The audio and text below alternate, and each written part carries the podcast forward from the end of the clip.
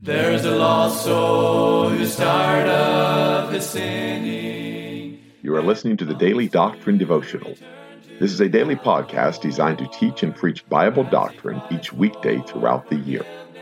This is evangelist Tim McVeigh asking you to please let others know about this podcast so that they can subscribe or tune in each weekday. At the end of the podcast, we will provide you with subscription information as well as contact information for our ministry. Thank you for listening, and we pray that the Lord will help each of us as we study and preach the Word of God.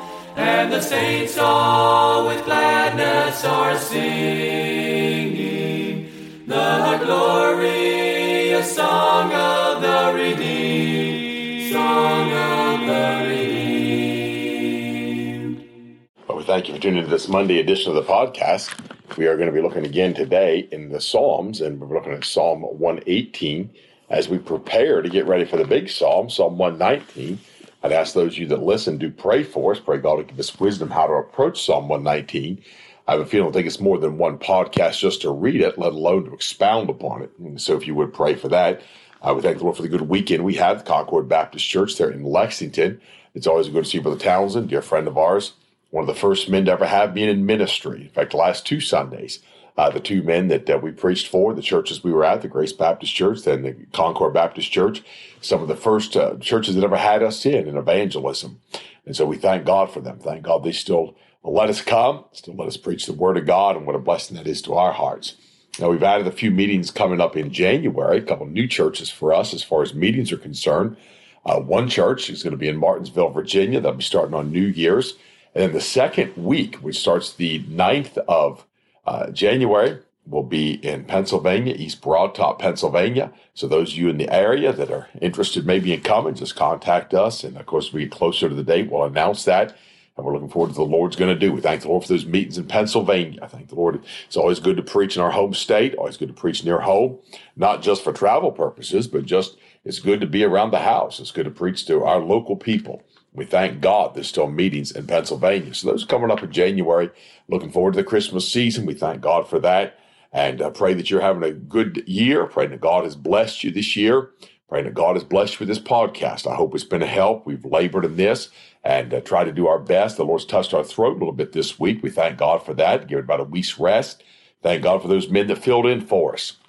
Uh, one unknowns to him filled in for us. The other two were known as they sat here with me, and we were able to record. We thank God for that. Thank God for the messages that were preached. Psalm 118. Oh, give thanks unto the Lord, for he is good. Again, that's the character of God. It's not just what God does, it's his very nature. God is a good God. Thank God for his goodness, for his wonderful works to the children of men. That's twofold ministry. And uh, that's the way the Lord works. And I thank God for that. Thank God the Lord is good. And then secondly, because his mercy endureth forever. Now there's a colon that separates that. And it just simply says, because his mercy endureth forever. That's why we give thanks unto the Lord. He is good and his mercy endureth forever. Thank God for that. And I want to thank the Lord for his mercy. We're going to look a little bit more extensively at his mercy in the weeks to come when we get over there in Psalm 137 through Psalm 144. And in the midst of all that, we're going to take some time and uh, we're going to look at the mercies of God. And I believe that the Lord will have us pause there in Psalm 136 and extensively deal with mercy. We've been studying that already, studied some of it for this psalm. And I believe that's when the Lord's going to have us preach on mercy and deal with mercy, probably after the new year. Uh, but oh, thank God for his mercy. It endureth forever. That's an ongoing tense there. It's one of the verses I've often used. When you see that ETH, it's an ongoing tense. It's a continual tense. The Lord's mercy has endured. The Lord's mercy is currently enduring. And can I say to you, the Lord's mercy is going to continue to endure. How long? It's forever. It's eternal. That's an eternal word. It endureth forever. Let Israel now say that his mercy endureth forever. Let the house of Aaron now say that his mercy endureth forever. Let them now that fear the Lord say that his mercy endureth forever. Now, I got a dear preacher friend of mine down in North Carolina. Man's in a wheelchair.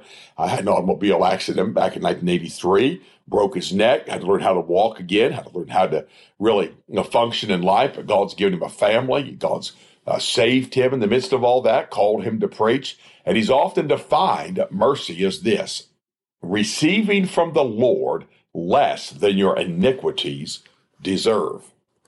And he's a man that flipped a car and broke his neck as a lost man after rejecting the gospel. But God, in his mercy, God long suffering to him, saved him, regenerated him, made him new again.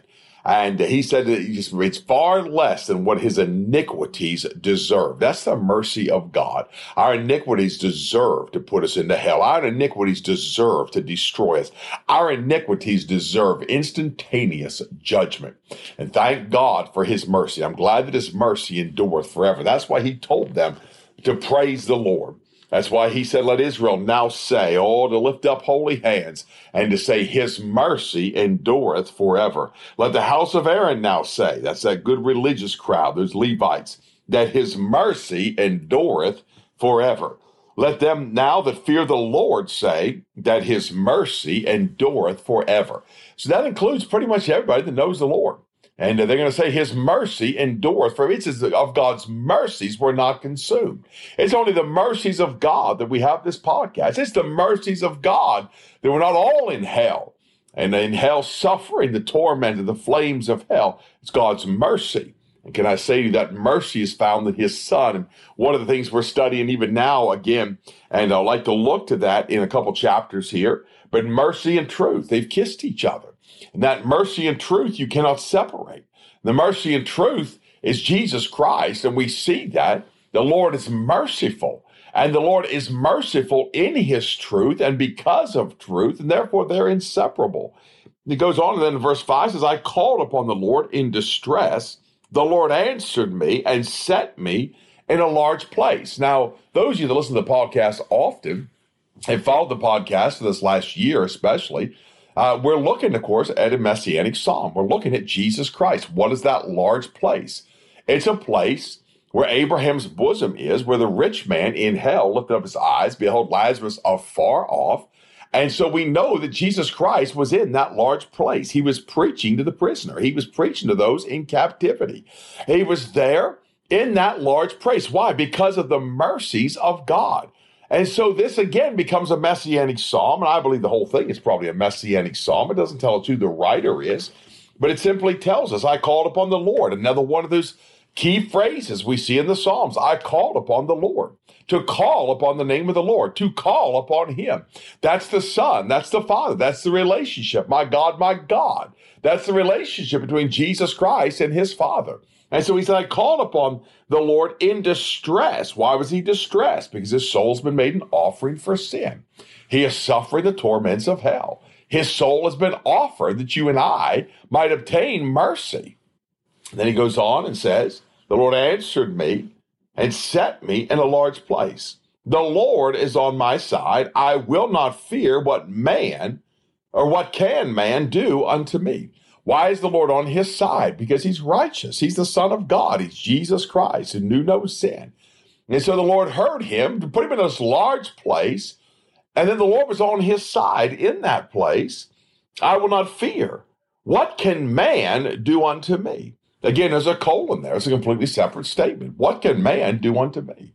Why? Because all of us could say that. Every one of us could say that. What can man do unto me? We need to fear God. He has power to put both body and soul in hell. I realize men have power to destroy this body, but I believe as a saint of God, I'm protected. I believe I'm safe. I believe I'm secured in Christ. Nothing's going to come uh, to me that's not going to come through him. And if tragedy does come my way, you'll know this through the hand of God. And I belong to him. He, I'm his and he is mine. It goes on, it says, The Lord taketh my part with them that help me. Therefore shall I see my desire upon them that hate me. And so the Lord takes my part with them that help me. And then there's a colon there, another complete different sentence. Therefore shall I see my desire upon them that hate me. Who hated him? Those that gnashed upon him, those that ripped the hair from off his face, those that beat him, those that cried, crucify him, those that came and put that reed in his hand and put that scarlet robe upon him and mocked and made fun of him and scoffed at him and said, If thou be the Christ, and those are those that hated him. We see that in the scripture. And many of them were devils, absolutely. But many of them were people. Many of them were man. Many of them were the Jews. Many of them were the chief priests, the scribes, the elders of the people. And so they hated him. And he's going to have his desire upon them. And what is his desire? Well, his desire is to extend them mercy. But if they will not receive his mercy because they won't receive his truth, then he's going to cast them into hell. He says it is better to trust in the Lord than to put confidence in man. It's interesting. I was reading just today the book of James. No coincidence. The Lord's faithful to do these things for us. The book of James, chapter 2 and verse 1, he says, My brethren, have not the faith of our Lord Jesus Christ, the Lord of glory, with respect of persons. So he says, Brother, you're not going to have the faith of the Lord Jesus Christ with respect of persons. Why is that? Well, the same thing we're talking about here. We don't fear men.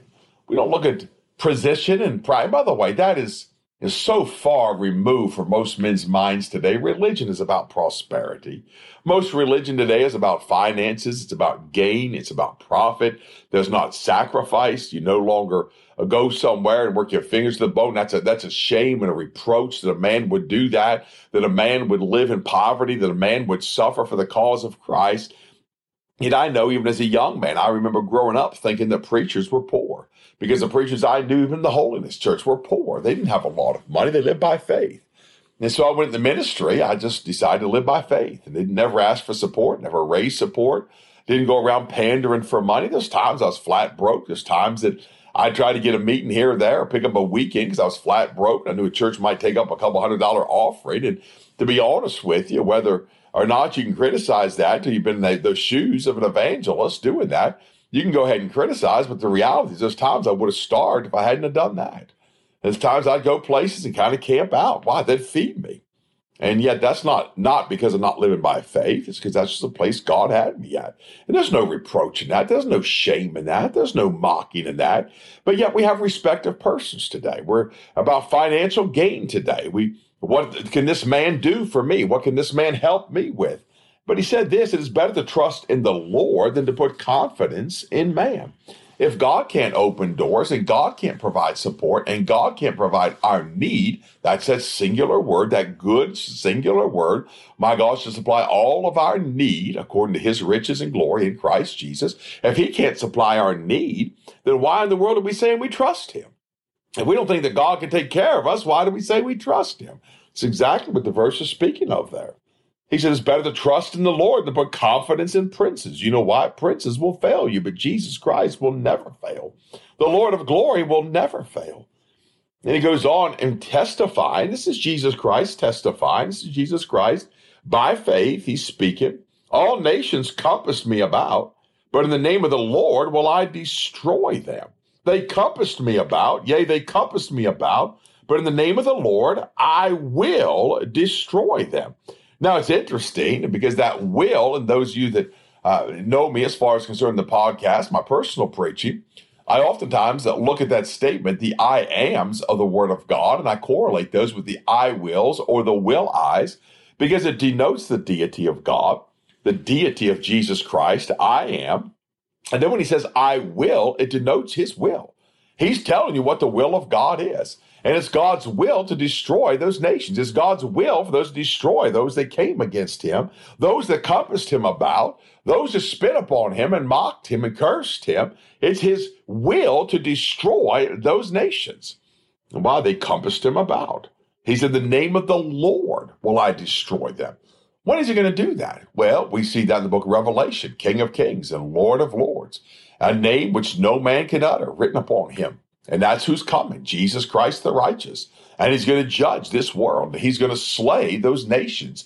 He is going to utterly destroy those nations. Why? Because they would not receive him when he came as the Christ, when he came as the Messiah of Israel. They would not receive him. He goes on in verse 12 says, They compassed me about like bees they're quenched as the fire of thorns. For in the name of the Lord, I will destroy them. So again, we see in the name of the Lord, I will destroy them. In the name of the Lord, will I destroy them. And so we see all three statements are made, but it's the will of God that he destroy them. Why? Because of his son.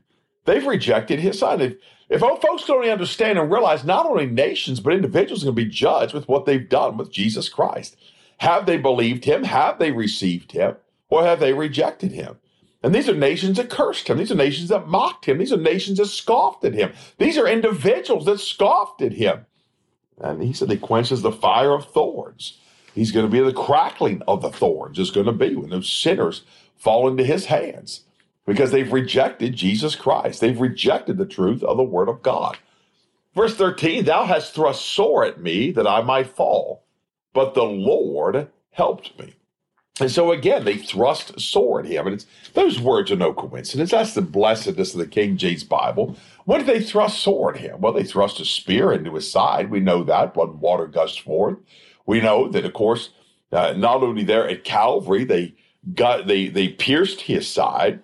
And uh, why does the Word of God use that terminology? They thrust sore at me that I might fall. They wanted to make sure that he was dead. And so they came to break his leg, saw that he was dead. They put the spear in his side. And so again, scripture fulfilled in Jesus Christ, messianic psalms, messianic prophecies, speaking of that one which is to come. And yet when he came to his own, his own received him not. They couldn't receive these scriptures. They couldn't believe these scriptures. And it's amazing how many people today, even though it's given to us in the New Testament, all these things are fulfilled in Jesus Christ, and they still balk at these verses. They don't want to believe these verses.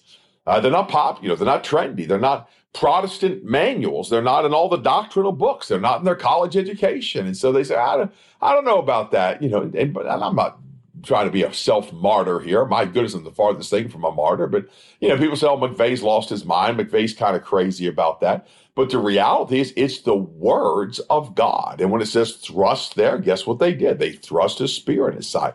We're looking at the person of Jesus Christ. We're looking at a messianic psalm. We're looking at a merciful God who had mercy upon his son, the Lord Jesus Christ. Tomorrow we'll finish this psalm by still looking at the mercies of God concerning his son, Jesus Christ. We hope you have a great day.